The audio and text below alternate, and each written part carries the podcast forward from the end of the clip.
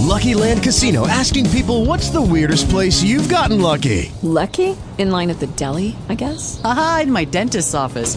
More than once, actually. Do I have to say? Yes, you do. In the car before my kids' PTA meeting. Really? Yes. Excuse me, what's the weirdest place you've gotten lucky? I never win and tell. Well, there you have it. You can get lucky anywhere playing at LuckyLandSlots.com. Play for free right now. Are you feeling lucky? No purchase necessary. Void where prohibited by law. 18 plus. Terms and conditions apply. See website for details.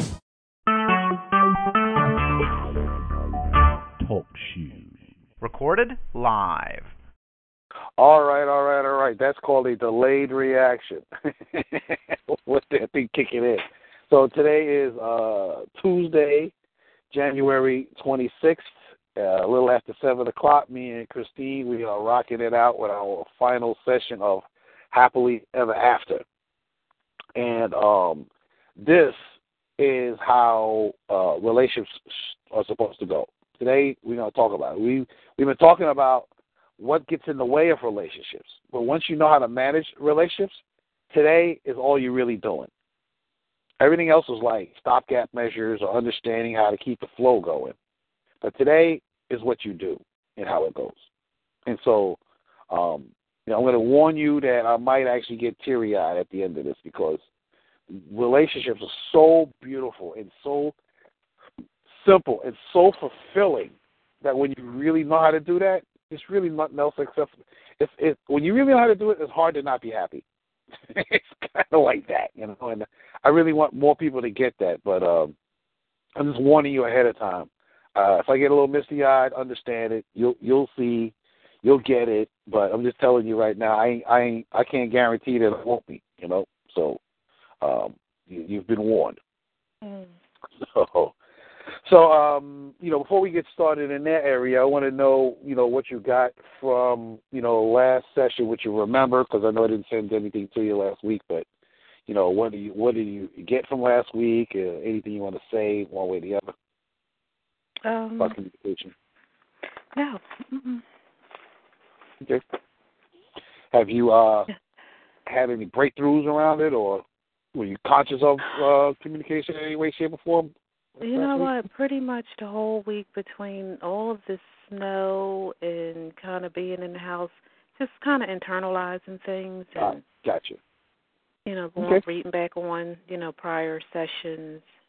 hmm Okay, awesome. Because yeah, I forgot to say in this recording that uh, we had, you know, the, the, the Northeast region, you know, over the weekend had, I don't know, I'm going to say approximately two feet of snow plus nasty snow drifts. So like, we all in here like, damn, what's up with that snow?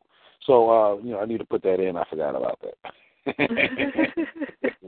so let's you know have that. That's a, it'll it'll be a memorable uh, aspect of our program. You know, Yeah. damn snow. You know. Uh, so anyhow, so that's that. So then I'm just going to go into um, the you know session six, and um, uh, so uh, as a reminder of the uh, the things that get in the way of great relationships. So they are in order of importance: not knowing who you are, first; not understanding gender differences, second; not managing emotions, third; uh, uh, structural and other breakdowns, not, not having your life work, fourth; and then miscommunication, which is fifth. Um, you know, I'll summarize again that not knowing who you are is usually um, not as painful when people are almost not even conscious of the fact that they don't know who they are. But it has the biggest impact because it's like, you know, you don't even know that you're not making money, for example. You know what I mean? You don't even know that, you know, you could be living in a mansion. So, yeah, the impact is you're not living in a mansion. But the other part is that you don't even know you could be, right? So Right. that's the impact of not knowing who you are. The second part, called not understanding gender differences, that's the most painful and obvious one. Even though people don't realize that that's um, the second biggest problem, it affects us emotionally uh, and, and every other level as if it's the biggest problem because it's the biggest one we're conscious of. You know, how come he doesn't do things like that? How come she treats me like that? It's like we're dealing with the, you know, a, a alien species almost, and we're so conscious of it, even though we don't recognize that we're dealing with an alien species. And in this program, we don't talk about how the opposite sex thinks so much as how to operate in a ways that work with the opposite sex. I have another program that talks about how the opposite sex thinks, but it's not necessary when you uh, are in a great relationship. You don't need to know exactly how your partner thinks. You just need to know how to work with them in ways that work. And you know, you'll learn how they think to some degree, but you don't have to be a gender relationship expert in order to have a fantastic marriage. And all you have to do is look at people that's been married for 40 years and they're still happy and you'll know that yeah, they don't understand the opposite sex, but they do know how to work with the opposite sex. So that's what this is about. And then um, the third thing, which is almost nobody ever thinks about, is how to manage emotions. We talked about how to do that, the emotional culture, emotional bank account, you know, who's in charge of what and when, and all of that stuff. So you know, we discussed that. Um, you know, we looked at uh, structural and other breakdowns, which means you got to be making agreements and you need to actually consciously create your relationship. So you've got your personal life charter, and you know, whenever you get a chance, you know, if you can with your boo, or you know, if not him, whoever else, you know, you can create, you know, your relationship charter. So you consciously created the relationship, and you have a conceptual idea, an agreement on how to operate inside the relationship. And then miscommunication, which is really not like so much how to communicate, but uh, in in you know in the technical sense, this is not like you know, Toastmasters or you know, learning how to be an FBI agent who can inspect, who can uh, interrogate and, and um, uh, people, you know, there.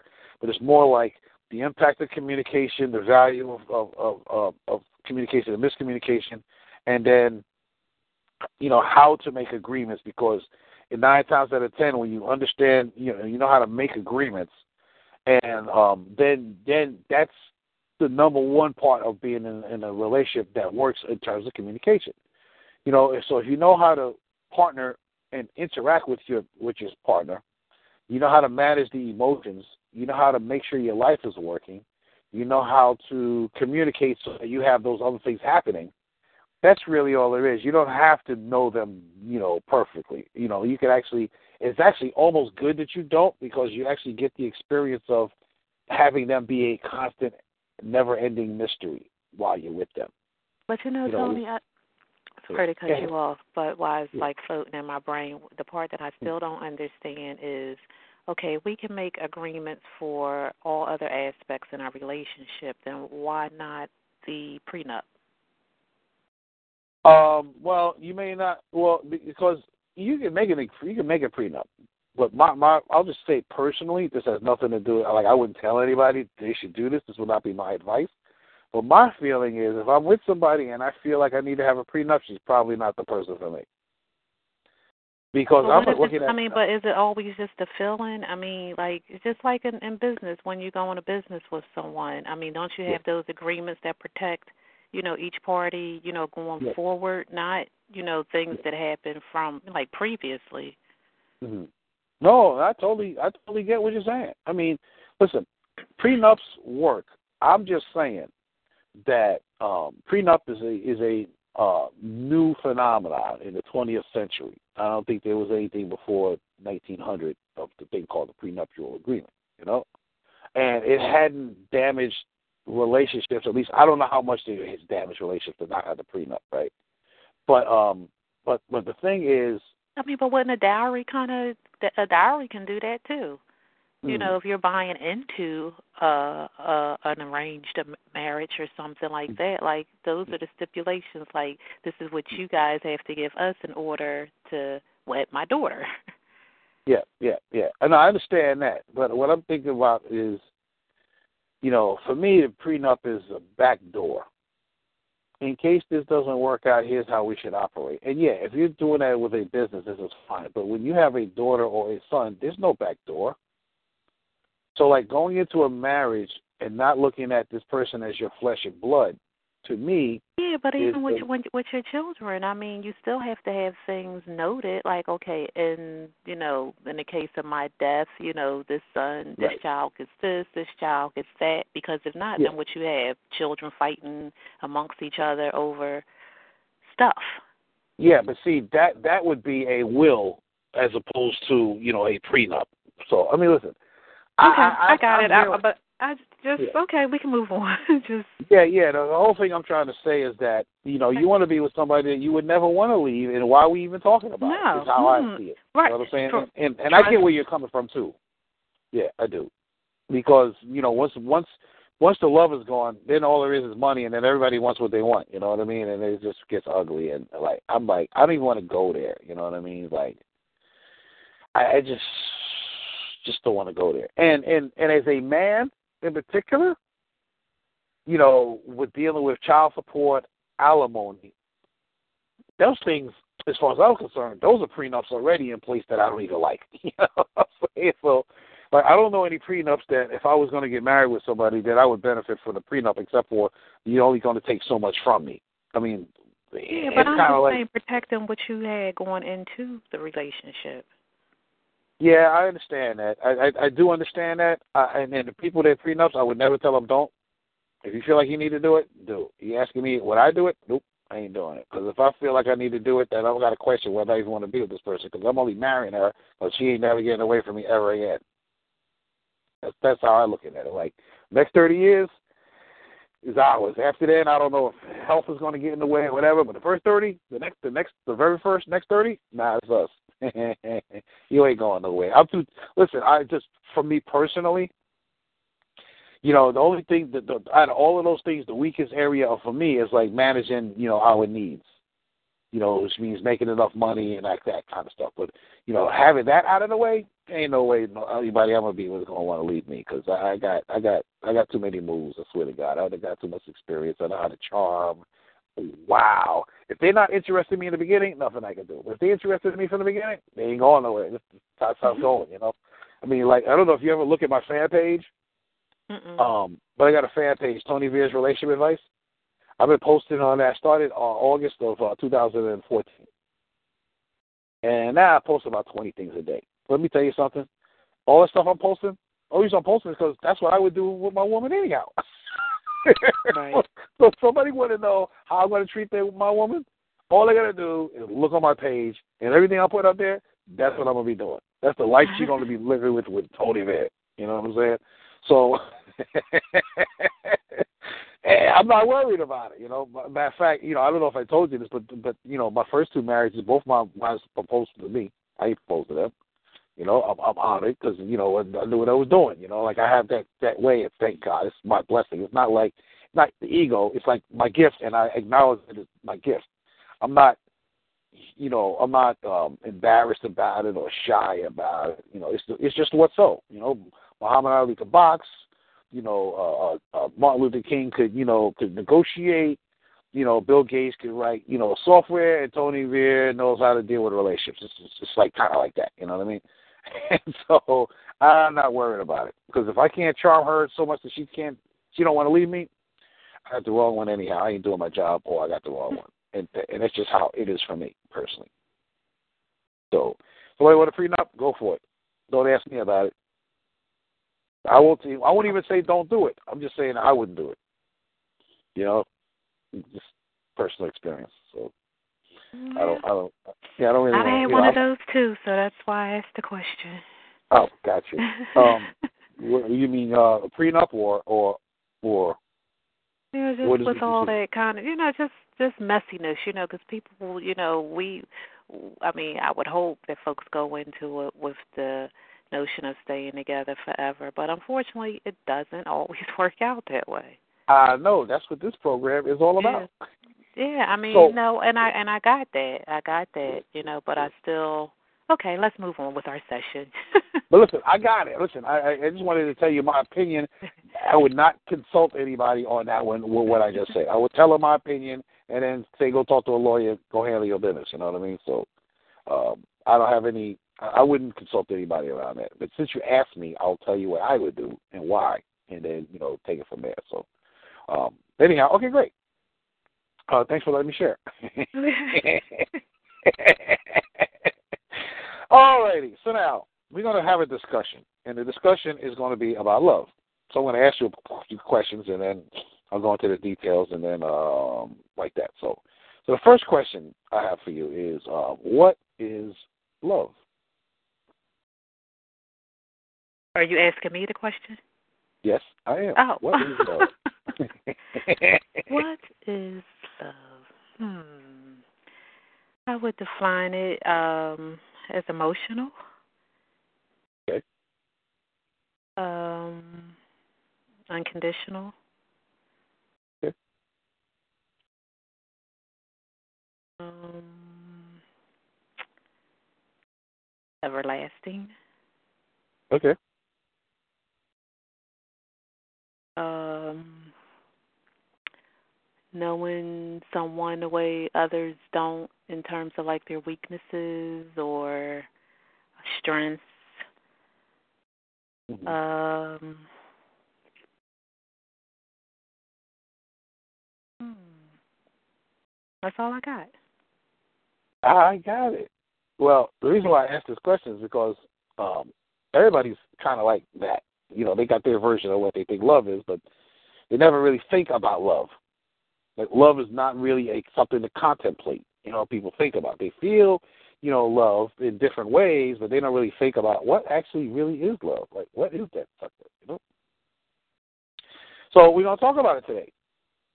Um, maybe this actually might be one of the reasons why I um, en- enrolled in, in you know prenups, possibly. But let's you know let's talk about it. So um, when I first started looking at love, it was in 2007, and I created a blog, Tony Veer's blog or whatever. I don't remember what the title was, but I still have it up. I haven't looked at it in years. But um, I tried to look up the definition of love, and it totally shocked me.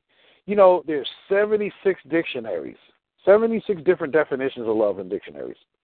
Wow. I went to dictionary. I went to dictionary.com, and I don't know how many dictionaries there were. I 13, 20, I don't know. But it was 76 different definitions of love. So that tells me that there's no real solid, consistent definition of love. Exactly. Like, wow. Emotional feeling. I mean, Oh my God! I mean, there's there's there's agape love, there's eros, there's you know all of this stuff, right? You got all of these you know Greek definitions or whatever they are. I guess they're the Greek, um, uh, you know, expressions, different expressions of love, right? Um, but you know, it's interesting. So so what I come down to, and I'm still working on it, but what I come down to is this: love is a principle. It is a principle of along the same lines of appreciation, generosity. Like it is its own vibrational frequency.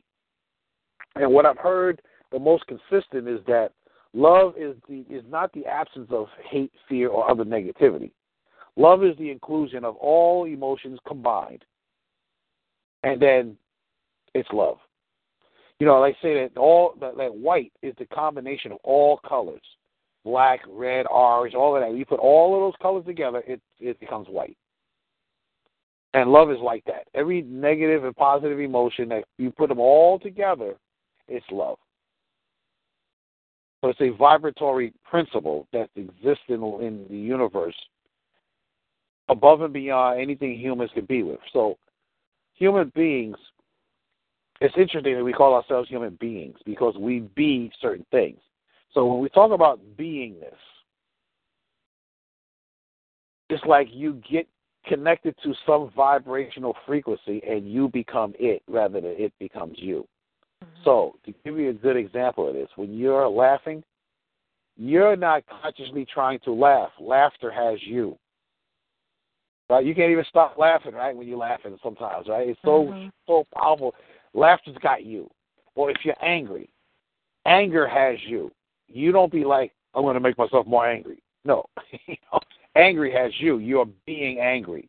You're being, you're in harmony with the vibration called anger, with the vibration called laughter, with the vibration called generosity, with the vibration called love. The vibration is a principle that is created by the Creator that governs actions at every level of life. Like it's, uh, I'm clear. I don't have any scientific proof, but I'm clear that the principles that we live our life by here on this planet, all the other creatures at, at their level that they're capable of receiving it or getting in tune with it do. You know, like for example, every every creature on the planet has access to being loving, even if it's just their own offspring. You know what I mean? Lions, you know, uh, dolphins, sharks, you know, caterpillars, octopus, octopi, whatever. Like they all have access to love because it's a vibrata- vibrational principle that exists. It's like one of those un un uh what do you call it? Um uh non physical entities, one of those uh, intangible entities that controls life. And so love is a principle, it's a vibration that you can tune into at any time. And then it becomes you excuse me, you become it, I should say. Not it becomes you. You become it. And so it's a principle. And what there is for you to do is be able to tune into it. Like you can actually bring yourself to it and then let it take you over. Because anything you're being worried takes you over. You don't be, let me see if I can get more worried. No. You're trying to change vibrations from worry to something else. Right. But you know, you don't control the level of worry or the level of love. You just you just surrender to it, and then it guides your life to to, to you change, you know, thing to, to change uh, uh, directions. So, I like your definition better. Which is all of them. Oh, oh, oh, okay, okay, yeah. got it. Okay. Yeah, yeah, yeah. I mean, when I look at when I look at love, when I really look at it, that's I, I I don't even you know like I don't see anything more consistent than that. I don't see anything that's more right than that. There's any more accurate than that. You know, any more practical, useful, consistent than that. I'm looking, but that's that's what I see so right this minute around love. You know. The common So- principle that all humans share, and animals. Yeah, well, it's it's more than all humans share. Well, it's like is. It's, it's like it's what Everything. governs. It's what governs life. Right. It's what governs the existence of this universe. I would say even. Mankind. Okay. You know, and so and so uh, I found out that that in addition to what I just said as a description, like of like what it is, like you know, principle that that guides our life, it has four. It has uh, four qualities. Love has four qualities. That notice. It may have more, but it definitely has these four. So, love is always will exist. It always has been and always will exist. We're not running, you know, like it's never. We're not running out of it. The second is always only love. You know, uh, I had created this article a bunch of years ago called "The Color Blue." Did you say always Uh, only love? Yes, yeah, yeah. Okay. So, so you know, I'm gonna I'm gonna give you I'm gonna put that in context for you. So, um, I wrote this article a bunch of years ago because I had two, two different newsletters. I think this was my first newsletter, but anyhow, uh, I wrote this article called "The Color Blue," and I wrote "Color Blue" because I realized that blue and love has the same qualities, and blue is my favorite color. You know, so that was the reason why I just picked blue. But what I realized is that um, we're never going to run out of blue because it always exists we can't even if we change the color of water, we can't change the color of the sky. The sky is blue from where we're sitting at, you know what I'm Mhm. saying? You know, so you got blue cars, you got blue plants, and you got, you know, blue animals and you know, we're never gonna run out of blue. Blue exists permanent, that's the end of the story. Right? So uh the second thing is it's always only love. So like blue is always only blue. There can be aqua blue, navy blue, electric blue, light blue, but it's always blue. It may be various versions of blue, but it's never red because then it's not blue, it's red. So blue, love is always only love. The third thing is that love is everywhere all at the same time, just like blue. Blue is everywhere all at the same time. Is it everything at the same time? No, but is it everywhere all at once? Yes.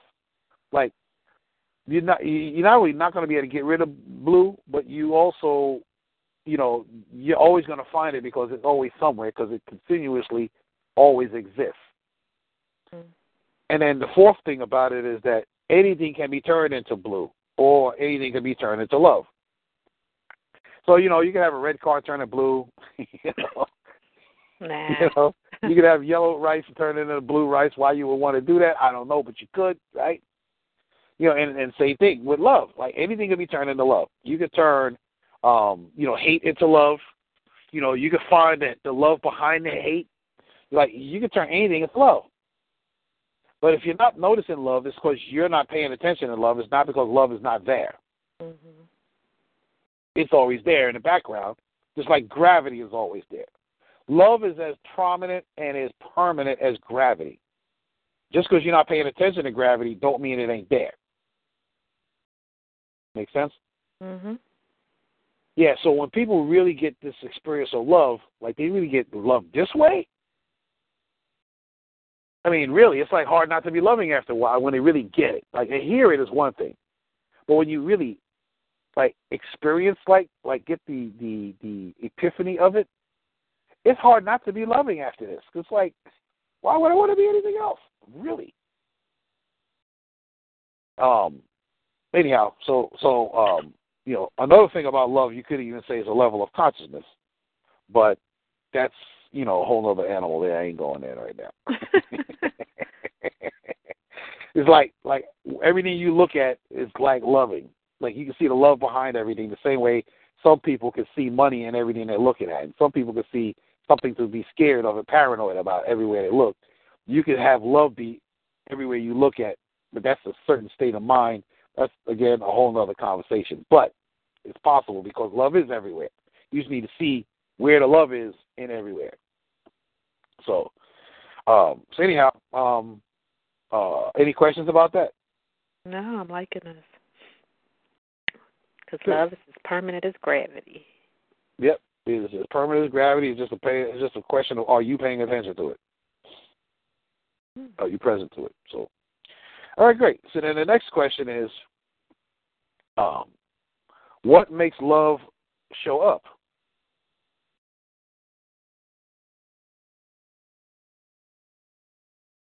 Um, That's it's a legitimate question. I- oh yeah, I guess it's you. It's the person. Like if you're if you if you display love, you'll get love in return. Hmm. Okay. Um. All right. Anything else? That's good. Be loving. I got that. Yeah. And conscious of love, aware of love, Mhm. uh, receptive of love. Okay. Well, there's other ways of have love show up too. So I'm going to give you a couple. You ready? hmm Okay, great. So um, you could flirt. Love, flirt will have love show up. Happy will have love show up. Being generous will have love show up. Being compassionate, caring, um, faith, honor, character. I don't know why I got character there now. I said it, but being vulnerable, self-expressed, favorable circumstances beyond your control or outside of your awareness could have love show up. Luck, even I would call luck, you know, probably um, um, a, a convergence of good circumstances, whatever. Um, listening to somebody could have love show up. Being authentic, um, being um, uh, committed, standing for somebody else's greatness could have love show up. It's almost an infinite amount of things you could do to have love show up. And when I say have love show up, is that have love be present.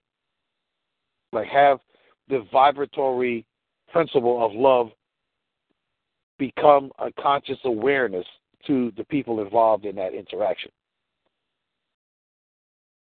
So, you know, when you think about it, say, you know, with your guy, uh, what's your name? Paul. Paul. Paul. Yeah, okay, okay, Paul. Because I was uh, somebody else. I, I keep even. Oh yeah, yeah. My friend in Virginia. Her guy's name was Lee. So I was like, I know it's not Lee. What is it? Okay, Paul, kind of thing. Um, yeah. So so like you could do things with Paul that has love show up for him and you at the same time. It mm-hmm. could be that you be vulnerable all of a sudden. You start sharing with him something that's like, oh my God, I can't believe I heard you say that, or whatever.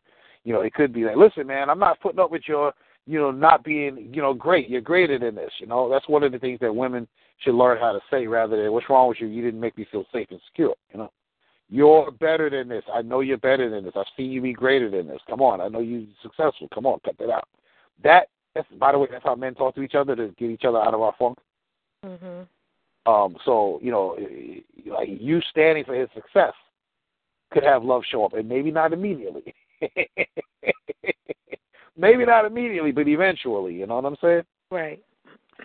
So, so you know, you might want to look at the type of actions, the type of qualities of character that you might display that would have love show up, and see what you do that would have you have it show up.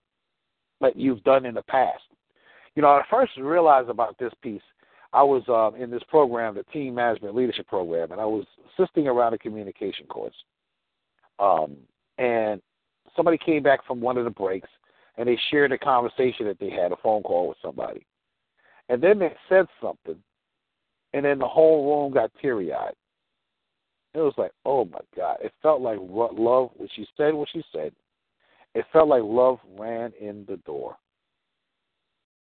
And I was like, wow, it's amazing. I started listening more like what that was like. And by the end of my first year in the program, I had wrote 58 qualities that had love run in the door, and then 68 qualities that had love run out the door. and that, and so that list that I gave you in the beginning of principles, uh-huh. Those were that was that's where that list came from. Okay. Yeah, I was listening to people like when they started being generous, when they displayed generosity, all of a sudden, you know, the relationship was filled with love. The room was tangibly experiencing love. You know what I mean? So, you know, I'm, you know, inviting you to, to, to use that list to see what you can do as, you know, permanent practices, you know, with you and Paul, so that you can have him and you both experiencing, you know, misty eyed love. And we're gonna go further in this. So I'm okay. just like giving that to you as an as you know, as a heads up. You'll think of it as later. because uh, you'll see how to connect all of this. You know, at the end of this this session, you're to see how it all connects. Do you want to talk about it more afterwards? Maybe I don't know. You won't have to. You know, you just listen to the recordings. But when I finish tying the stuff up together, you're gonna be like, oh, oh my god, damn, you're right. And I'm happy to, to brag about that. So I'm telling you in advance, you won't be like that. Know? So, so um, let's see here. Um, normally, I would ask, okay, so what's it like being in love? And then I would ask, uh, what's the, what gets in the way of love? But I'm not going to go there. So what's it like being in love? I had a list. I'm just going to say the list real quick uh, so I can have it on this recording here. What's it like being in love? It's intimate, joyful, sublime, delicious, fun, exciting, great, nice, sexy, magical, fulfilling, exquisite, the bomb to die for, sumptuous, unspeakable, a dream come true, God's gift to humanity, off the hook, makes life worth living, unbelievable, surprising, engulfing, romantic, heart palpitating, passionate. That's what it's like for people to be in love. That people feel some or all of that, depending on you know over the course of their life, they feel all of it at some point. Mm-hmm. Um, but that principle makes people feel this way. Thank God for that. And then what gets in the way of love? What makes love run out the door, right? So yeah, it's those principles that I talk about in the um, you know that, that you already got a list of. But I'll just say it anyhow um, because I'm going to send it to you when I send you the re- recap. Uh, what stops love from happening? What gets what makes love go away? Insecurity, not being present, short sightedness, that's one of the that's one of the worst ones because the fact of short sightedness is that you don't even know that you're being short sighted. Like it's like you don't know that you don't know that you're doing something, you know. Stinginess, which is consciously being short sighted, but like you're conscious you choose to be that way. Um, being mean, revenge, anger, cheating, deal breakers, stubbornness, incompletions, you know, like you don't have complete conversations and it just be hanging out what there. The hell? Hold on, hold on.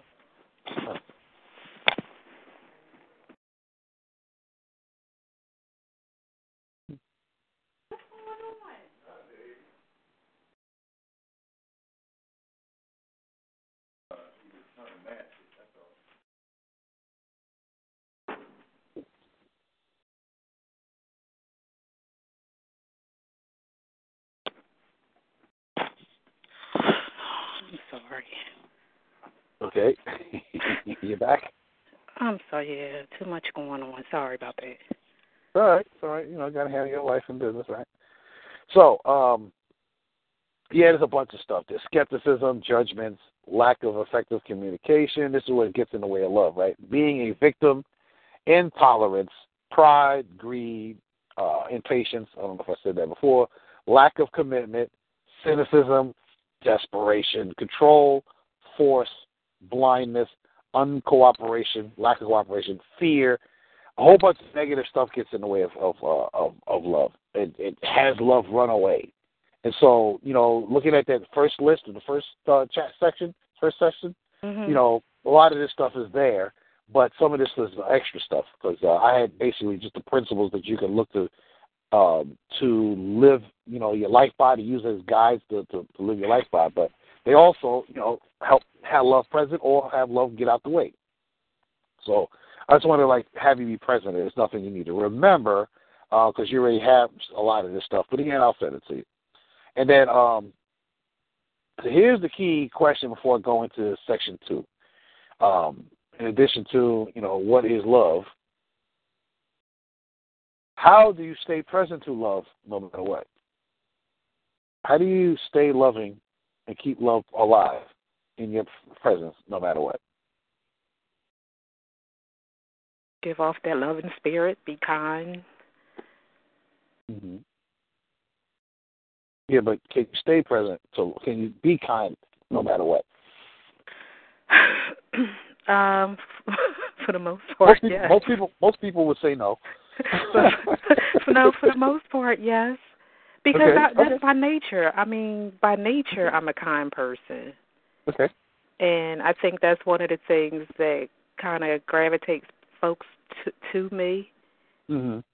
Um, and then I always have a listening ear. You know, I treat people fairly. You know, I've even been told uh, by someone in the community that one of the things that he liked about me was the fact that um, whenever I see him or when I'm just dealing with with people on all different levels, that I treat people the same. You know, I don't look down or frown upon people. You know, so, and I think that gives people, you know, hopes. You know, because I feel like you know you should never stomp on anybody's dreams.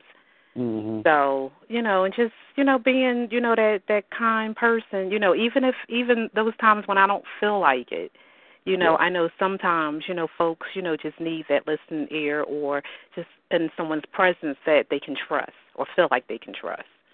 Got it. Love it. Okay.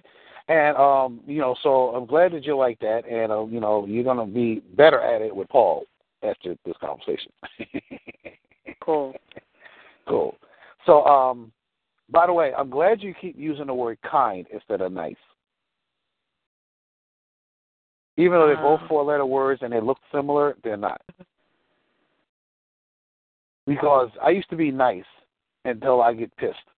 Now Mhm. I'm just kind because I'm giving my I'm going to give people I'm going to give myself permission to get pissed, but I'm choosing to be kind, not to be nice, right. because I know that kindness looks different in different situations, Mhm. right? So kindness could look like I'm going to have to kick your ass. Mhm. And the reason why still be called- stern but kind. Right, right, Yeah. exactly. Nice people, people that do nice things, they they, they want to be nice. They can't bring rigor. You know, they can't bring, you know, holding people accountable. They can't do that while they're being nice because that's not a part of nice. They feel like they they feel bad doing it. But people who are kind, they will be as loving as possible and as hard as necessary. Mhm. And that for me is what kindness is. That's that's I, I like that definition. Yeah, it's is is kind as as as nice as possible, as kind as possible, but as rough as necessary, but no more. Mhm. Like, all right, now you're pushing me to the point where I have to get in your face, man. Yo, right, now now now that you got my message, I'm gonna calm, take, take it down a thousand. But right Mhm. now, like Right. because you're being you're being loving when you're being kind, Mhm. but you know you you gotta you gotta wake people up sometimes. Mhm. You know, and so like if your context is to be kind, you have their best interest at heart. When your context is to be nice, you're trying to be approved of. You're trying to like, you know, be liked and shit. Get the fuck out of here with that. Please, give me a break. I used to be that way until I got so pissed off and frustrated with people. I was like, then I want to beat them up because I was like, listen, I've been nice to you for long enough now. Now I'm gonna kick your ass. You know, and I had long, you know, long, long, um, you know, temper. I would say, you know, at least I believe I did. Anyhow, Um, but that was back when I was Saul. Now that I'm Paul, uh, I could say kind almost completely. You know. So if I get angry three or four times a year, that's a lot for me, really. Really? Even when I was telling you earlier about you know what happened over there in Flint, Michigan. Oh my God, I put it on Mhm. recording. Even then, like I wasn't like uh, fed up, disgusted, but I couldn't even say I was still angry. I mean, there was something to it there, but not like no, no angry. Tony, you don't want to see Tony angry, right? Um, so, but anyhow, uh, I was still being as kind as I could, given the ridiculousness of the situation, you know. Um, and then, you know, thank you for letting me say it. All right, good. No, So, but, um, no, that's that's good stuff right there because uh, a lot of times, and I'm sure because you're you're talking to people, you know, constantly, so you're the ones that's always, you know, giving insight to people. But do uh, do people ever really listen to you outside of, you know, what, you know, the the love relationship thing? So Mm. I'm Well- glad I was here for you to be able to vent that too.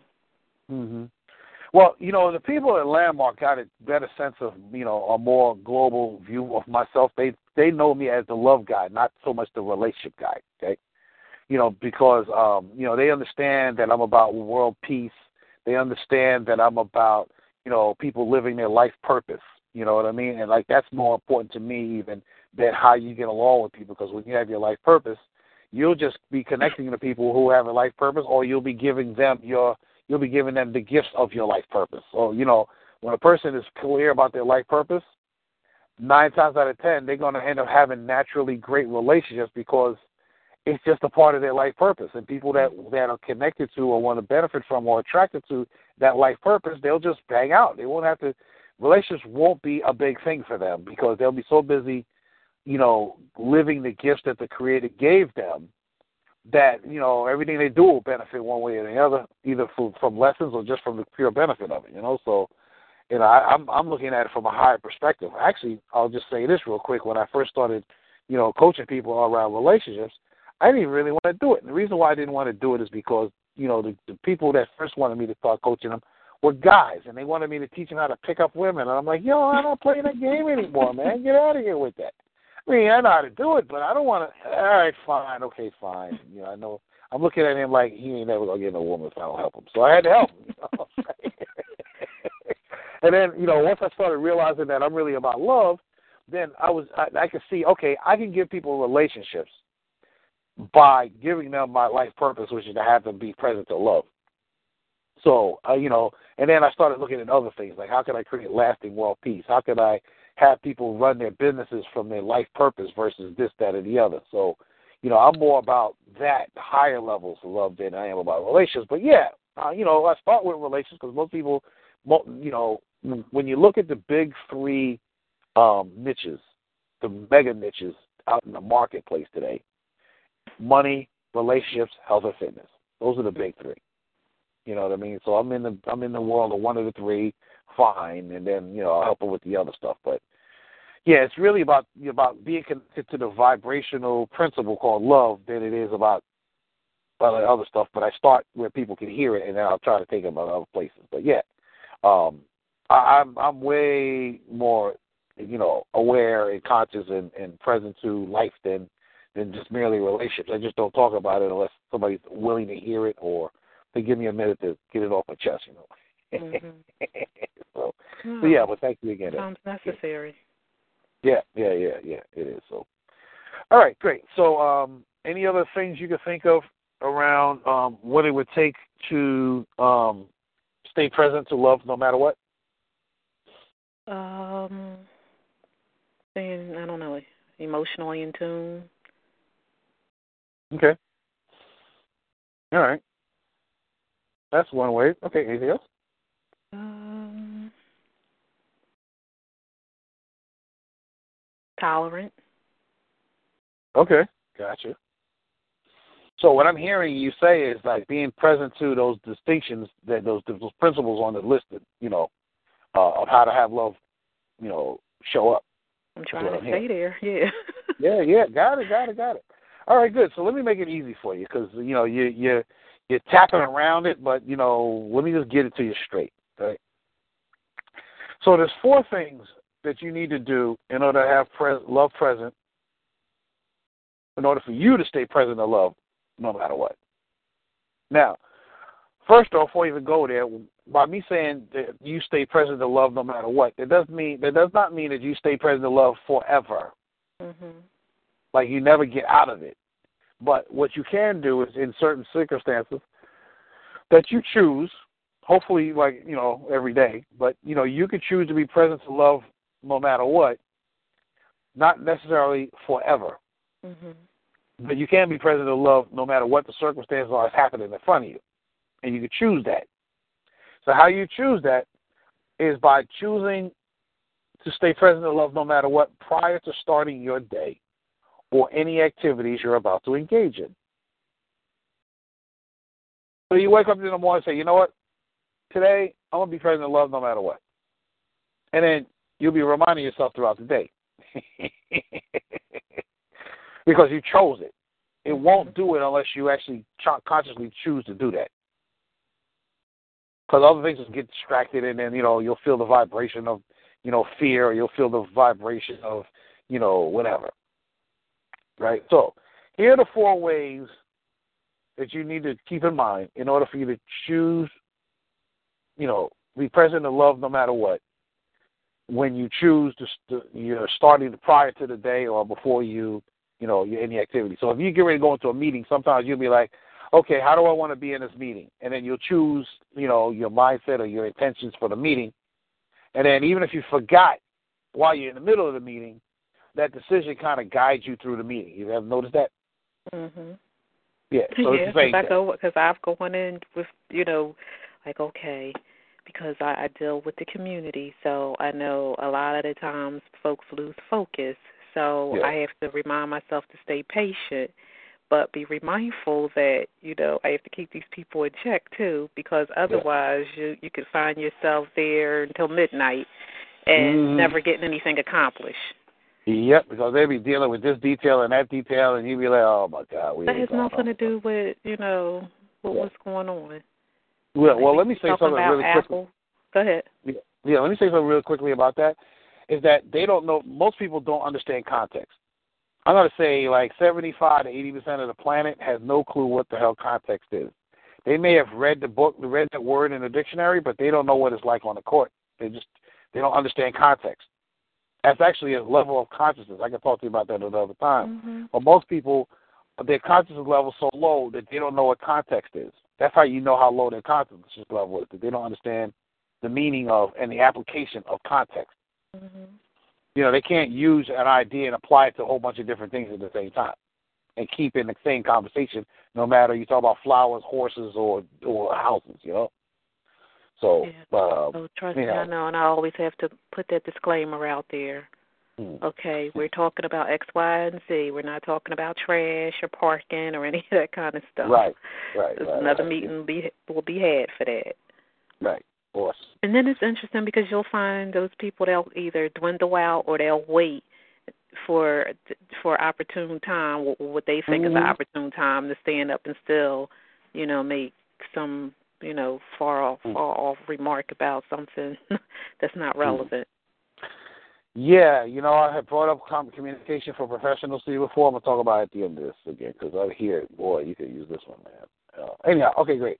So now, here are the four things that you're gonna be, you're gonna want to keep in mind when you're choosing to stay present in love, no matter what, prior to starting your day or prior to any activities you're about to go into. All right. So, one is you got to remember what you're committed to. You have to recognize, I should say, what you're committed to which is separate from remembering what you're committed to, because you got to actually know what you're committed to first before you can remind yourself and remember it. So, um, I did not know what this really meant until one day I'm at Landmark, and it's every time I think about it, it just blows my mind. So, uh, I was at Landmark. I was assisting around a course, and I was the uh, I was I was in a, a elected position called the Team Management Leadership Programs Team Leader. I was accountable for everything that happened on team for three months, and it was a three month period. That's when he was there, right? So it was like the president of the team, and um, I was also had stood up to be an assistant around one of the courses to this woman who was the course manager. So being accountable for the entire team, I was accountable for the results of that course, but I also was stood up to be her assistant. So even though she was accountable, she was under my influence outside of the course. Inside of the course, I was under her influence mm-hmm. for that weekend. And um she was pissed off at me. She didn't like what I was doing and she kept using every kind of power she could to give me a hard time, piss me off, hurt my feelings. Even if she could get me to quit the program, she would have done that. She was that triggered by me, man. So we're on the course, and I'm the team leader. So like, you know, I'm I'm accountable for everything that's happening there. But I couldn't figure out how to stop being pissed off at this woman. I mean, like, get the fuck out of here. Excuse me. Like the the three month period before then, I was like her mentor, coach. She was hanging out with me all all the time. As soon as I became the president, the leader, she don't like leadership or still like men or something. So she started squeezing me up and giving me a hard time, putting pressure on me, making me look bad in front of the uh, the staff. Oh my God, it was terrible, right? So the course leader noticed this, and the course leader saw that I was. They have a term uh, at Landmark when you're upset. They call it you're being on it, whatever it is. On so, it. Yes, you're on okay. it. That, that, okay. That's a that's a landmark terminology. So like in your feelings. yeah, yeah, you're you're you're you're triggered. You know, you're yeah. running a racket. You're doing something, right? So, mm-hmm. so she sent a letter. She sent a note to somebody. Um, she said the note said, "Tell Tony he's got ten minutes to get off it, or he's going to go home, or I'm sending him home." Mm-hmm. And I'm like, I'm like, I am the team leader. There is no way I'm going home because if I have to, if I get sent home behind this, it's going to damage the rest of the three month period. And we was only two weeks in. But I cannot leave right now. I just can't leave right now. I can't go. It's too important. I got to take care of this team. It's my job. It's my I'm responsible for it. I got to take care of them, and I cannot leave. But I am so pissed off at this woman because she gives me such a hard time. How do I get off it? I go and sit in the office.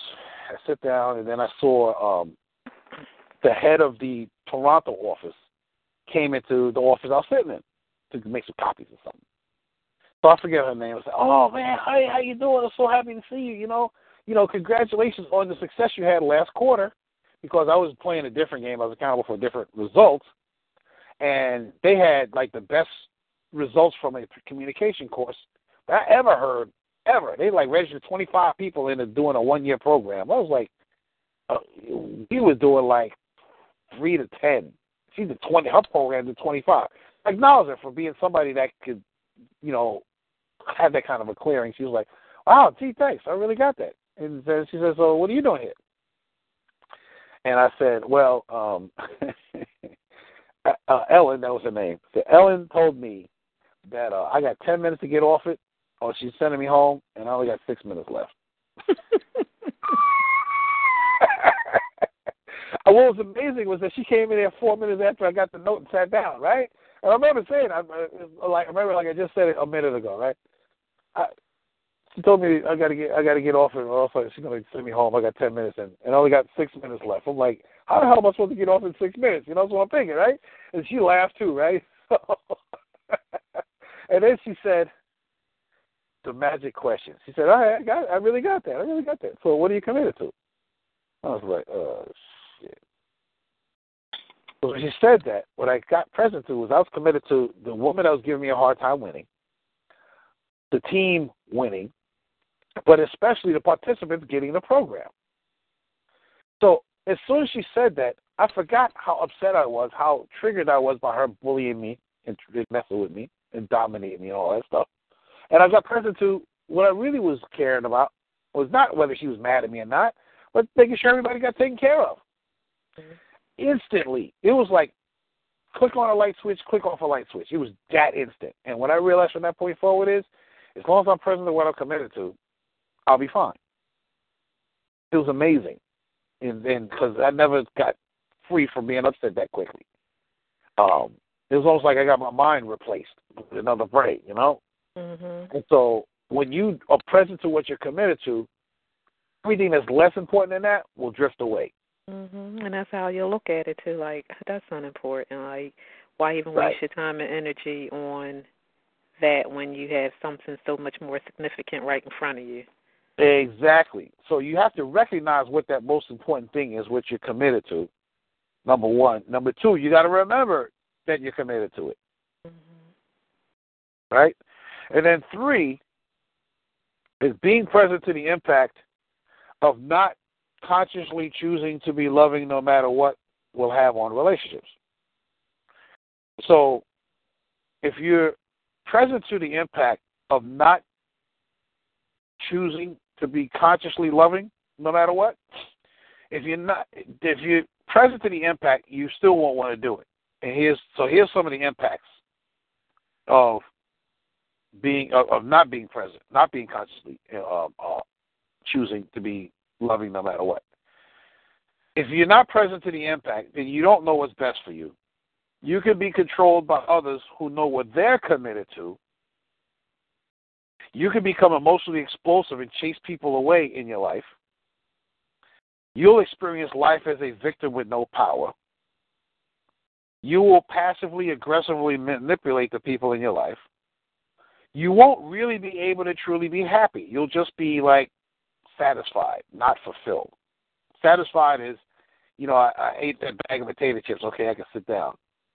You know, fulfilled is you ate a fantastic meal, including you know juicer, and your body is feeling healthy behind it. You know, um, you uh, you will be unable to keep mature, loving relationship partners in your life, and you won't be a match for your highest aspirations for a relationship or the highest aspirations for your life, because you'll be operating below your maximum capacity. That's just some of the impacts of not being conscious and choosing consciously to be loving and Mhm. choosing consciously to remember what you're committed to. When you know what you're committed to, most of the stuff won't ever show up.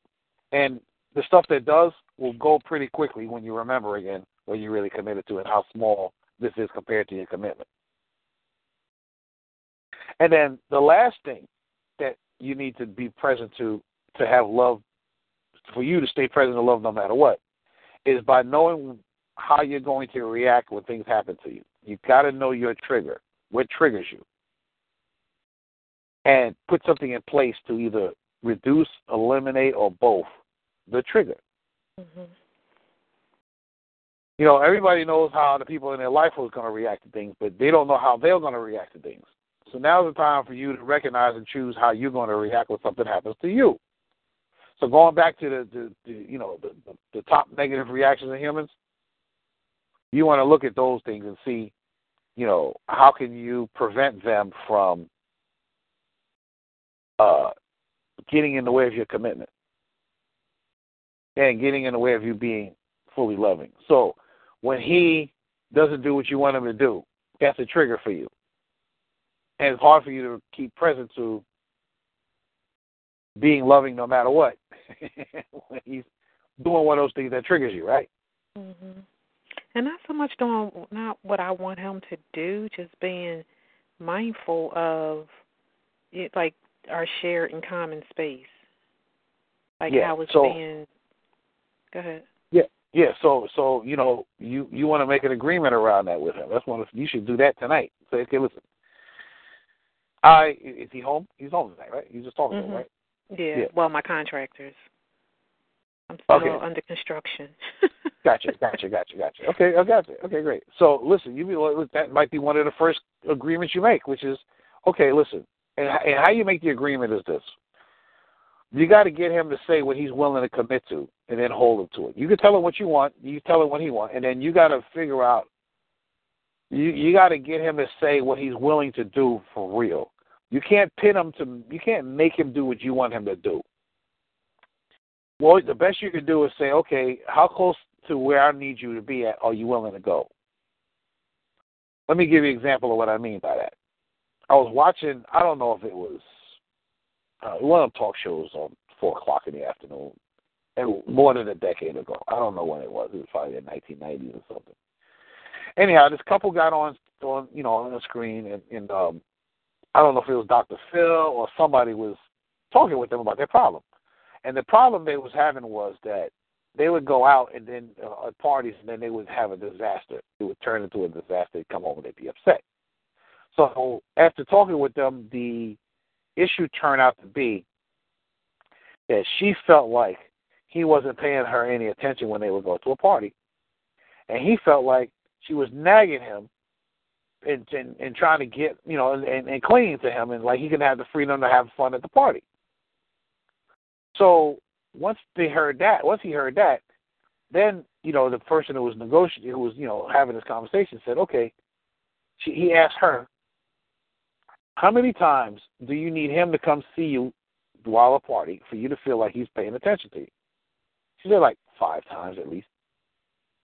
And then he asked the other guy, he asked the guy, how many times do you feel like you need to come over there before you start feeling like you're like being dominated? He said twice. I got to be over there more than twice. It feels like I'm babysitting. You know, come on, cut that out, right? So the person who's negotiating said, "Hey, how about this? How about y'all come to an agreement? How about you go visit her three times, because it'll be more than what you would do and less than what she would do, but she knows you'll be going out of your way to go there a third time and go see her. And in the meantime, you're taking care of her, and she realizes how hard it is for you to do that, so y'all can come to an agreement. And it was like, I guess we can live with that. And that was that. So you might have to have that kind of a negotiation with Paul about, say, housework or shoes, you know, like that. He may not be able to see you five times, but if he can see you three times, maybe you can live with that. You know what I mean? But and then hold him to it. He got to hold himself accountable. But you might need to negotiate that kind of way. Does that communicate? Mm-hmm. I, I, I mean, I'm all for commu- that, you know, communication, but the shoe thing, I, I, I still can't wrap my head around it. Yeah, I got you. I have, to, I have to work on it. I, I mean, I done tried all to even bought the booties and all kinds of stuff. So I'm, so I'm trying to process it. well, Other than you know, you might, you might, you cut might, the feet off might, at the ankles. well, you know, you might have to have you might have to have rugs, you know, like red carpet, you know, all over the place, so you just walk on those stuff. You gotta walk in your shoes. You can only walk on this, all right? Damn it. I got you don't take your too. It don't work. I've I've tried. Trust me, different different things, but it's mm-hmm. okay. I still love them. Gotcha. All right, great. So now, now we went over that. Now we're going to get into, you know, what relationships are all about. This is the part. This is this is it. So, you know, I want you to get present to love and what it's going to feel like, to, what it's going to take to have love present, and keep it present. And now we're going to get to what relationships are all about. So, what makes relationships work? What makes relationships work is to be able to manage today and tomorrow at the same time. Take care of today and take care of tomorrow at the same time. And I'll tell you what I mean by it. So human beings have the ability to think about yesterday, today, and tomorrow. However, based on evidence, most of us don't know how to focus, keep track of, or manage all three at the same time. We either worry about today and forget about tomorrow, worry about tomorrow and ignore much of today, or worse, stay mentally in the past to their detriment. It's totally possible to be able to manage both today and tomorrow. When you look at businesses and sports, what you'll see is the most successful of them operate in both domains. Let me tell you what I mean by that. So, um, athletes, you know, sports teams, Knicks, Yankees, Rangers, Phillies, whatever, they're present to previous seasons, but they're only really conscious most of the time of the game they're in. You know, they remember, yeah, I, you know, last year Allen Iverson, well, you know, ten years ago, Allen Iverson was averaging 31 points a game for the Phil, for the for the 76ers, right? Okay, great. Um, but you know, what about tonight's game? Is where they be focused on focusing on tonight's game because Mhm. tonight's game is going to help them get to the playoffs and possibly win a championship at the end of the season. So they're playing for today and tomorrow. And then once the season is over, it's over. They close the book, new chapter the next day, next the next season. Right. That's how sports is done, and that's how I'm saying that relationships work. When you Stay work, when you know that stay in the present to, to take care of the future, and then what you end up having is an awesome legacy, which I'll talk about. So, romantic relationships need, in order to experience them at their best, they need to be taken care of in both domains, present and the future. The four areas that need to be managed in order to take care of the present and the future are the following your needs, the partnership, your goals, and your legacy. So let me just say it. Your needs, you got to take care of them. This refers to making sure you have everything necessary to be happy, to enjoy the relationship, your life within the relationship, as well as basic physical requirements, such as but not limited to health and fitness, sex, attention, intimacy, finances, home life, housekeeping, social life, etc. Uh, let's see here. This is another list that's not limited to the imagination. However, if you don't know who you really are, this list won't be able to be complete. And you won't know you're not getting your needs met until breakdowns occur. And you find yourself surprised or shocked you didn't get what you need, followed by a likely emotional outburst, whether you withheld the outburst or just did it to yourself or you vomited on your partner in the relationship. In either case, it'll be an upset that's really an emotional outburst. Not taking care of your needs, not doing this step is like failing to put gas in a car, even though you planned on driving cross country, or having unprotected sex, catching something bad and being surprised by it, then getting upset with the person you had sex with and being either a victim, an abuser, or a justifier. When you don't know who you are, you're asking for trouble. In addition, if you don't know who you really are, you won't be able to successfully handle step number two partnership. Partnership can best be explained by distinguishing between three states of relatedness dependence, independence, and interdependence. You've heard those terms before, right? Mm-hmm. Yeah. So dependence is in relationships where one party needs to be taken care of in some way and cannot does not contribute directly to the party they're depending on. Let me say that again. I can barely hear that. I'll, uh, let me just say it again. Dependence is in relationships where one party needs to be taken care of in some way and cannot or does not contribute directly to the party they're depending on.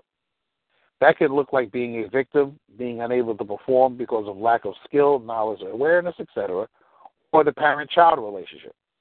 Though there may be a relationship, there's no playing together.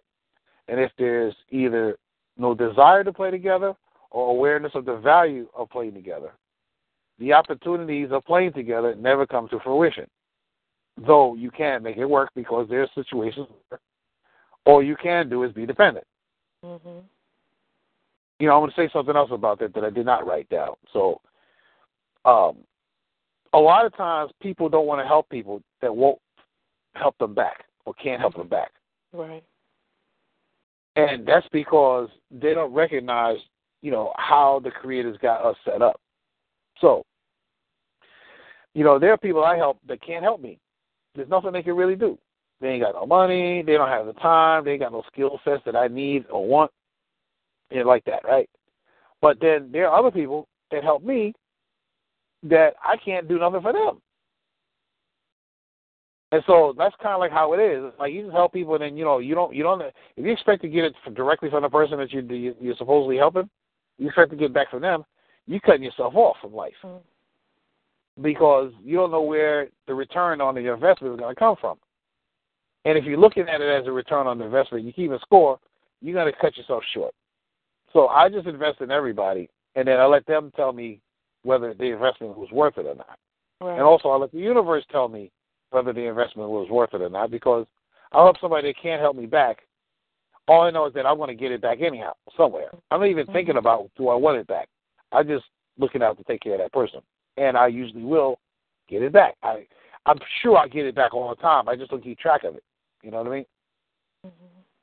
So. Oh no, I mean, because I'm pretty much that that person, with the exception of sometimes because I'm that person that everybody calls for yeah. to to ask a question, and a lot of times they do it because they're just too lazy to do the research themselves. Uh-huh. So I know for me, sometimes I have to pull back and say, you know, like, well, wait a minute, I have to do the research. Then you need to go go find out. You'll appreciate it a lot more. Yeah. But see, you're actually still taking care of them, even though they operate like they're dependent on you, right? And the reason why you're taking care of them is because you're causing them to be independent. You're taking them to the next level. So it's fine. I never thought you know, you're being it. you're being kind. Listen, you need to learn how to be independent. So you need to go there and you need to tell me what you learned, so I can help you to make sure you got the right information. If you did mm-hmm. that, that would be awesome. yeah. You know what I mean? Because at some point, if I wasn't here or if I died, what were you gonna do? Yeah, I mean, I've I feel, I've told people if you had me at the top of that list, take me off of it. no, just teach them how to be dependent, independent Yeah, and I they try to do. But Yeah. but um, but you helped me to see that. I never I never looked at it in that light. Yeah. yeah. Well, that's what I do. Uh, and so next level, the next So level is independent. Say it again. I said so modest. Yeah. yeah, thank you, thank you, thank you. Listen, don't ask me to cut your hair. I ain't doing that good. I promise you I wouldn't. yeah, yeah, yeah. And don't ask me to dunk on, you know, on uh, uh Stephen Stephon Curry either. I ain't doing that either. You know what I mean? I only, the thing I know how to do, I know how to do. Everything else, I up question.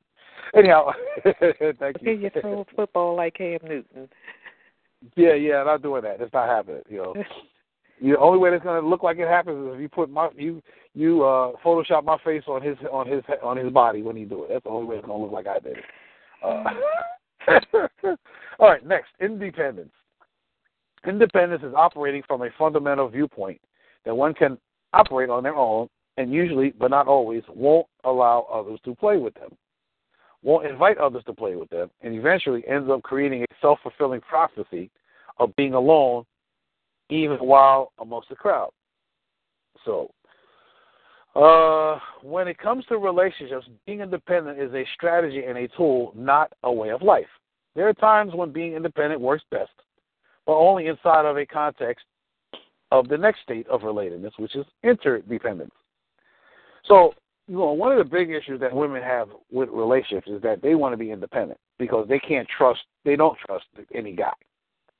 So they want to be independent. But what they don't understand is that if they could figure out how to be interdependent, then they could, you know, learn how to do stuff, but still give themselves permission and give themselves the space to be able to um, take care of, uh, uh, you know, him by letting him contribute to them. The guy may not want to contribute all the time, or he's not able to contribute every time.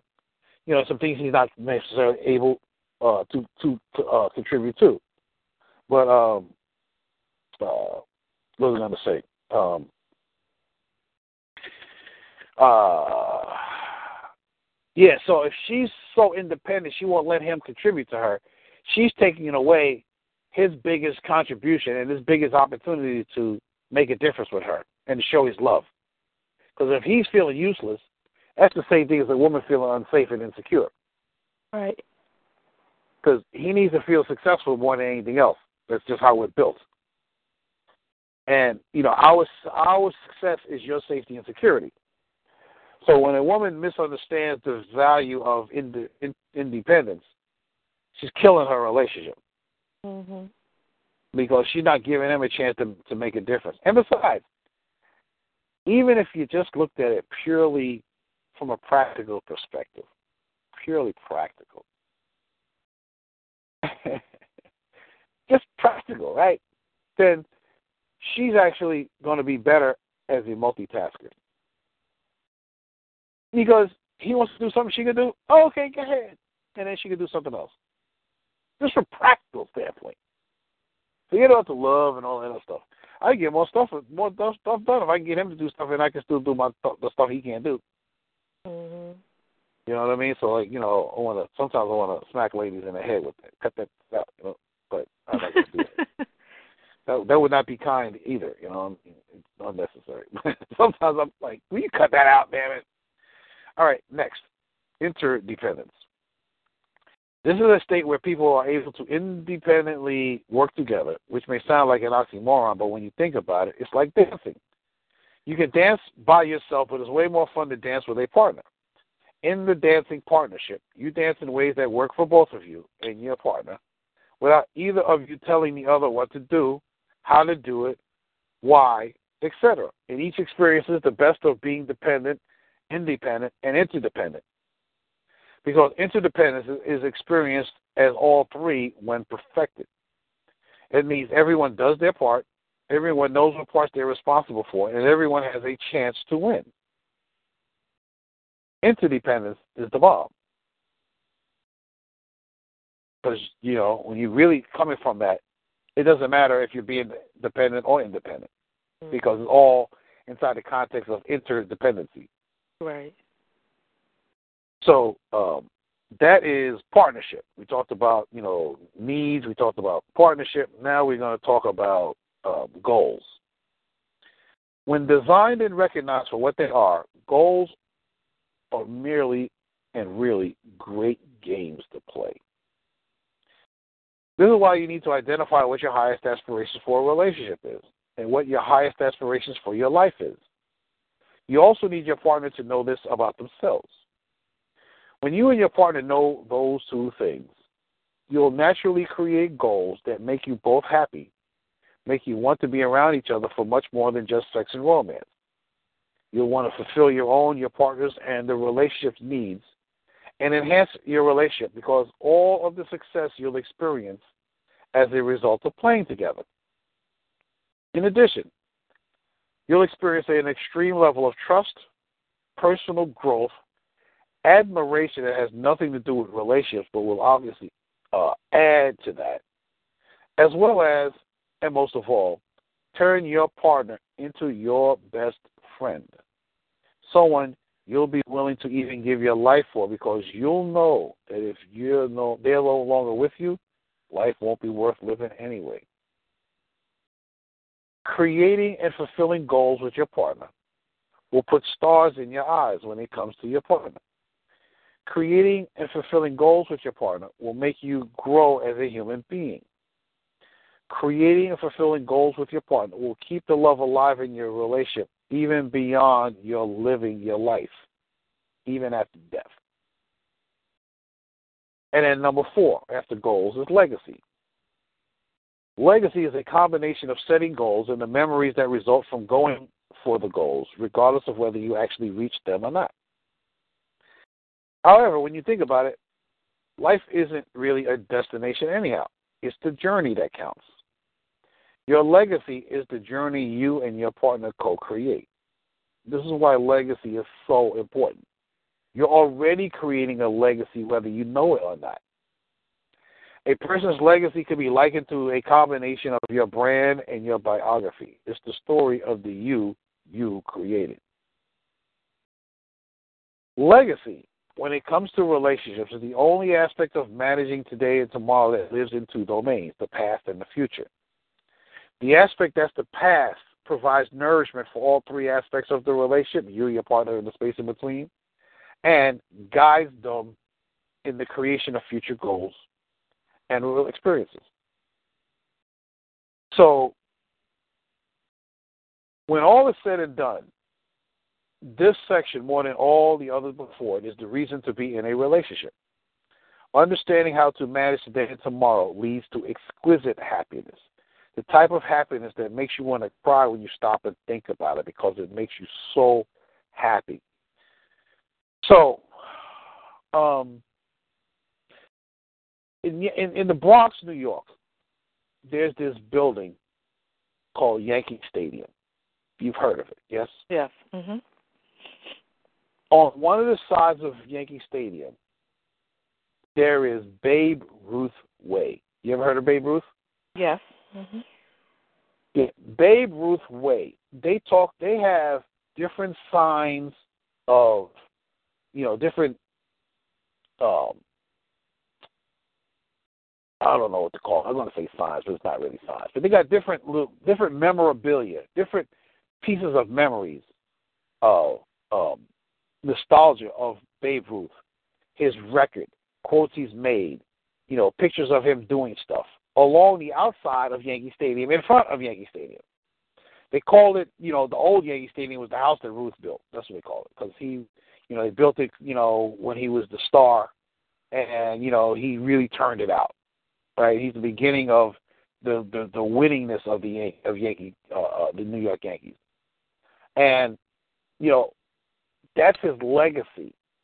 Like he died 11 years before I was born, and I know uh, probably about half of his statistics.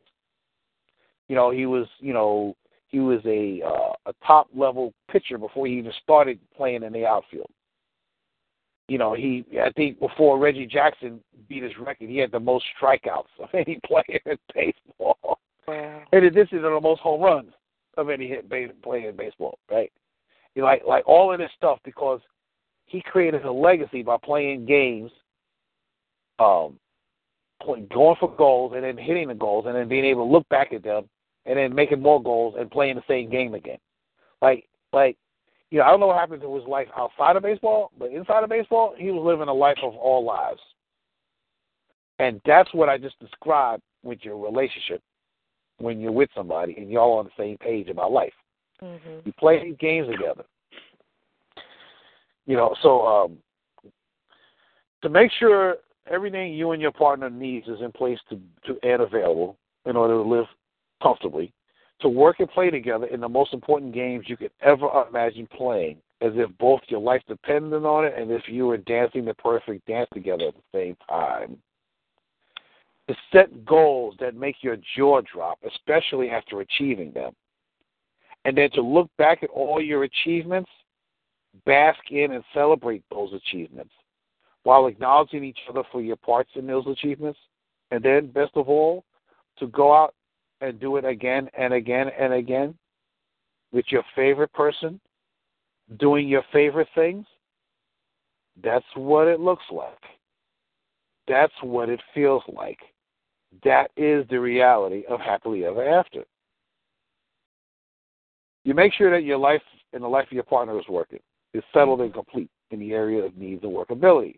You learn, practice, and perfect how to work together to make things happen that bring you joy. You create, you go for and achieve the goals that light you up. and you celebrate and honor and experience the joy of achievement. That's why people want to be in a great relationship, whether they have the language to say it or not. Right. That's the whole relationship.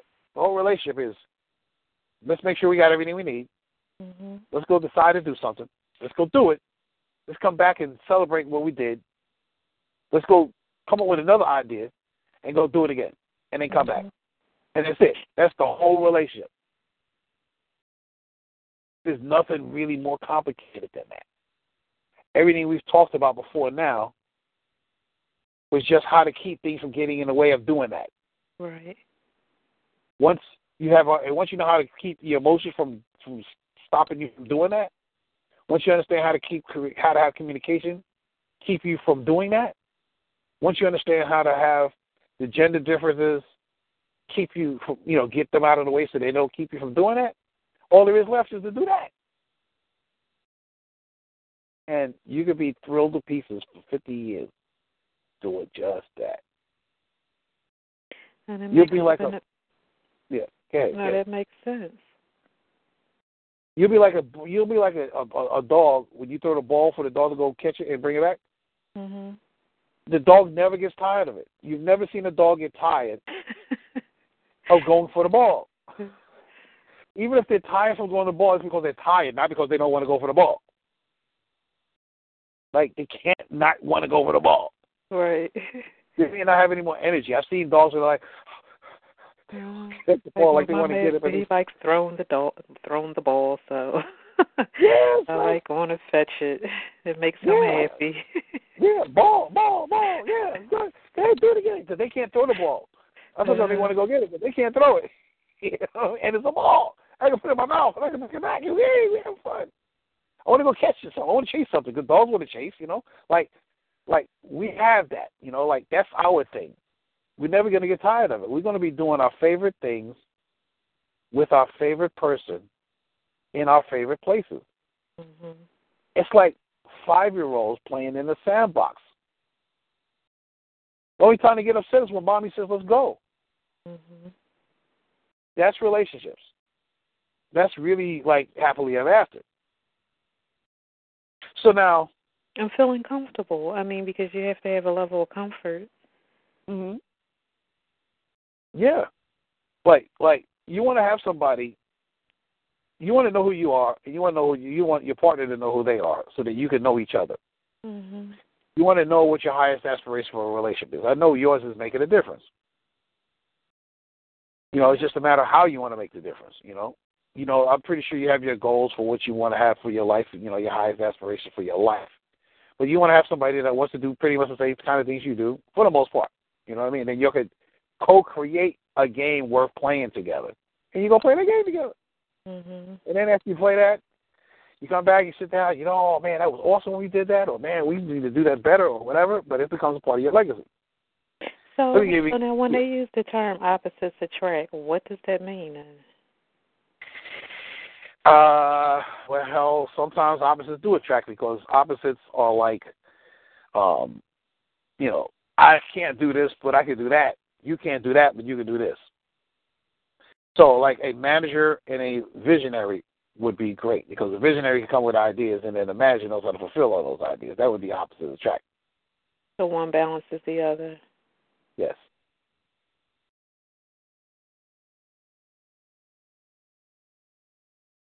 Opposites attract is, you know, cute and everything, but I don't know how um, how awesome. I mean, how you know, Yeah. how can I? And they probably don't use it in that context. I think No, it's I don't more think- on the physical, you know, opposed to, you know, like the emotional side of a relationship more so just the physicality.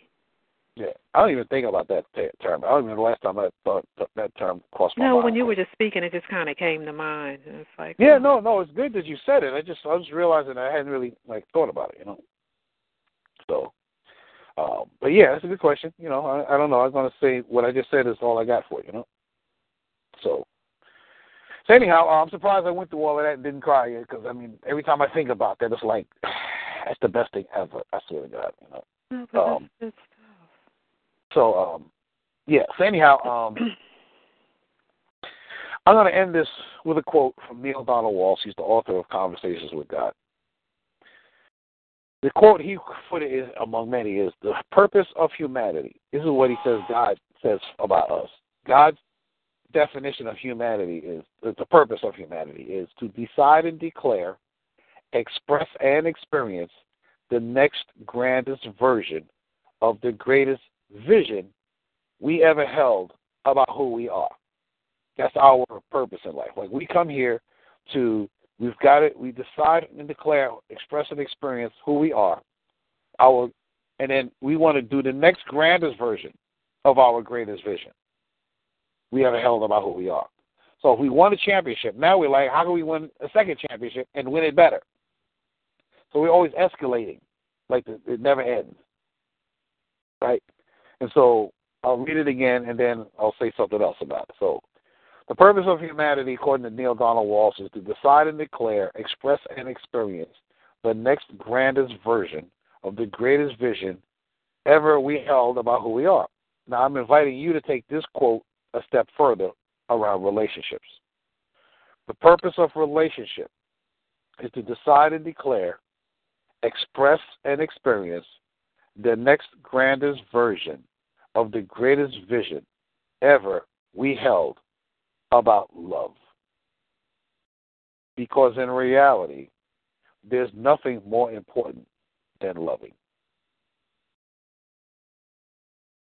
And Who's that the is, author again? Uh, Neil Donald Walsh. He created this book called a book series called Conversations with God. Yeah, I've heard of that book. Yeah. Neil That's- Donald. Walsh, W A L S H. Awesome book.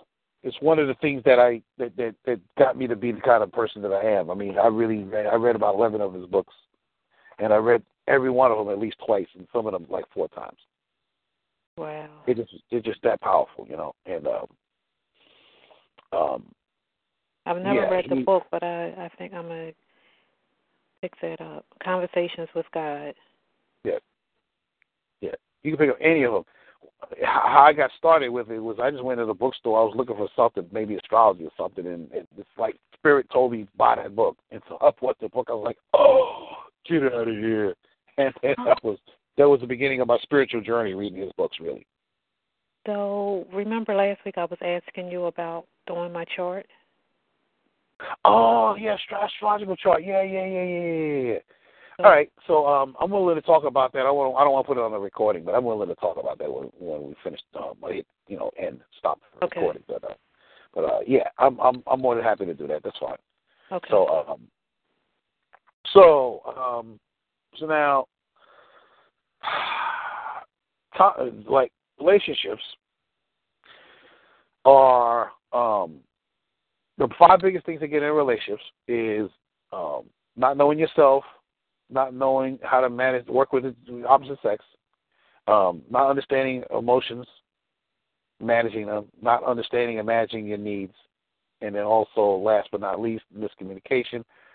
And those things are just really they're like your hint, your tip, your um, your tools to allow you to stay on track of creating new goals, going for them, coming back and thinking about them and talking about them, create new goals and go play some more. It's just those are the things that keep you. Those are the things that you have to learn how to manage so mm-hmm. that you can stay in the playground with your partner for the rest of your life. Your five principles. Yeah, yeah, yeah. It's just like once you know how to do those things. Right. Those those five. Well, the five barriers and, and the tools to to uh, to overcome them. And once you once you know how to do those things, man, relationships is a piece of cake. It'd be it'd be it'd be as simple as driving, but way more fun. you know? I like that. You'd be like, you'd be like, okay, what else is next? Next thing. You know. Yeah, it's almost like one of those things when you get into your car and you just takes you home, and then you don't even realize how you got there. Exactly. Yeah. Yeah, that's that's how that's how easy relations will be once you understand how to handle those things that we talked about the last five weeks, last yeah. five sessions. Relationship on autopilot. Exactly, but it's the autopilot that has your skin crawl with excitement. Yeah. You know, it's like you know, it's like let's go to the playground. You know, five year old, four year olds in the playground. Ooh, let's play this. Ooh, let's play that. Come on. Yeah, that's what that's what that's what that's how relationships are designed to be. And so those five pieces will help you navigate your relationships effectively because those are the five main barriers to having your relationships work effectively. Any problem that happens in your relationship is going to be inside of one of those five one of Five. Mm-hmm. Yeah, and I can't tell you all the problems that can happen in a relationship, but I promise you they're all going to be inside of those 5 mm-hmm. I don't know what can happen. Yeah, you know, five, and then the subcategories. Right.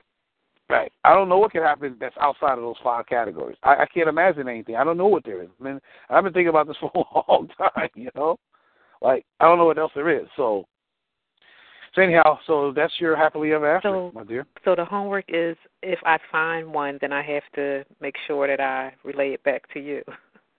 if I find um, six. Yeah, that would that would, that would, that would be awesome. Yeah. I would love that. Yeah, that could be a permanent assignment. If something that happened that's outside of one of those five areas, please tell me. It'll and then I got to work on it. From now, I'll be calling like, "Hey, I figured one out." oh my god! Oh my god! Oh my goodness! Yeah, I mean, listen. Even if you was like president of the United States, right, and you know, I, I just I saw something funny. I'm gonna say this in in the recording here, right? So, um, this was hilarious. So um, they said that um, Congress, the Republican House of Congress, House of Representatives, they sent a bill. Um, they, they, they, they forwarded a bill um, uh, to uh, get approval to change the name of the San Andreas Fault mm-hmm. To Barack Obama's fault. Hmm. it's a joke. It's a joke. It's a joke. You know what the San Andreas Fault is, right? No, what is that? Oh, oh, that's why you didn't get the joke. So the San Andreas Fault is uh, a fault line in California. It's like uh, two uh, giant tectonic plates that are uh, uh, connected together underneath uh, uh, the state of California and a little bit, I believe, Arizona. And um, when they move, that's the reason why uh, California have earthquakes. Oh, okay, okay. Yeah, so I've it's heard of it's a- saying okay. it's a fault line. It's like a major fault line, and um, but you know it was a joke on the fact that Republicans blamed Barack Obama for everything, so they want to change the, the name of the fault from San Andreas fault to the Barack Obama's fault. They will take it. His name will live forever. I know, I know. Listen, it, it will, be it will. You know, because you know he's like the Jackie Robinson of relation of, of, of, of politics, really. You know. Obamacare. but any- you know, just Mhm. like Reaganomics, you know, stuff some of this Mhm. stuff just carries on. Yeah, they're gonna be talking to him, talking about him like they talked about, like they talk about Martin Luther King. You know, I swear Mhm. to God. that. So, but anyhow, uh, so I'm I'm complete with this program. Anything you want to say in completion? No, that I this has been very enlightening. I'm glad I took the course and Mhm. I will be revisiting you for something else you had mentioned to me last week. What Yeah, communication. We'll talk about that offline. I'm gonna, I'm gonna Okay. close this out. But um, yeah, definitely. So I I want to say that um, I was thrilled to be your your coach, advisor, mentor, teacher in this program because you're so committed to getting it and you're so open and so ready for it. It was a pure pleasure. You know, it was like it was my honor to be able to, you know, give you this. Uh, I could tell that you got it. I'm glad that we have recordings so that you'll be able to, you know, constantly go back to it so that you don't, you know, forget it. Um, uh, and that's why I give, you know, the recordings and, you know, I'll say whatever there is for me to say because I need to say it in ways that work for you specifically. Um, you know, your, you know, I felt so respected and and um, and honored and treated well by you as a as a client that you know it was just a joy to work with you. You know what I mean? It's easy.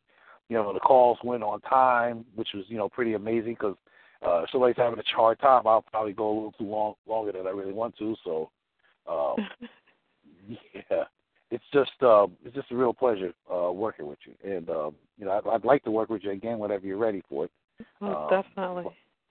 But uh, right now, you know, you got you got you know my top relationship stuff. I got other stuff. If you ever say, okay, I got to go go start dating now, you know, I got stuff for that, right? But uh, but as far as this is concerned, you know, you use this with Paul. Even if Paul don't do this, you should be able to take care of this. Really.